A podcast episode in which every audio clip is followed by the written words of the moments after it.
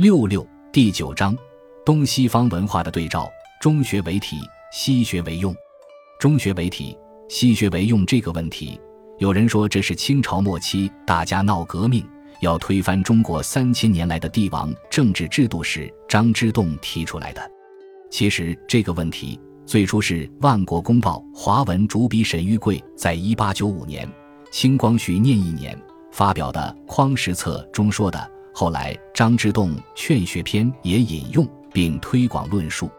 讲到中学为体，西学为用，先要研究张之洞这个人，还有他和曾国藩、李鸿章、盛宣怀等大臣，以及荣鸿、辜鸿铭这几个初期国外留学生的关系。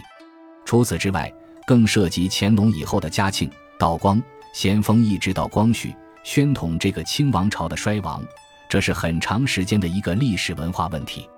我常常想做一个研究，恐怕一百多年来没有人做过的，就是以一个世纪为单位倒推回去，譬如推到老子、孔子、释迦牟尼、苏格拉底那个时代的前后一百年，看看当时西方出现什么人、什么思想，东方又出现什么人、什么思想，就会发现东西方的情况几乎是相同的。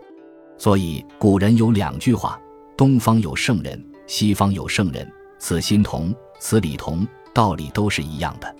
我也活了九十多岁，看到这整个一百年，很想把东西方做一个对比。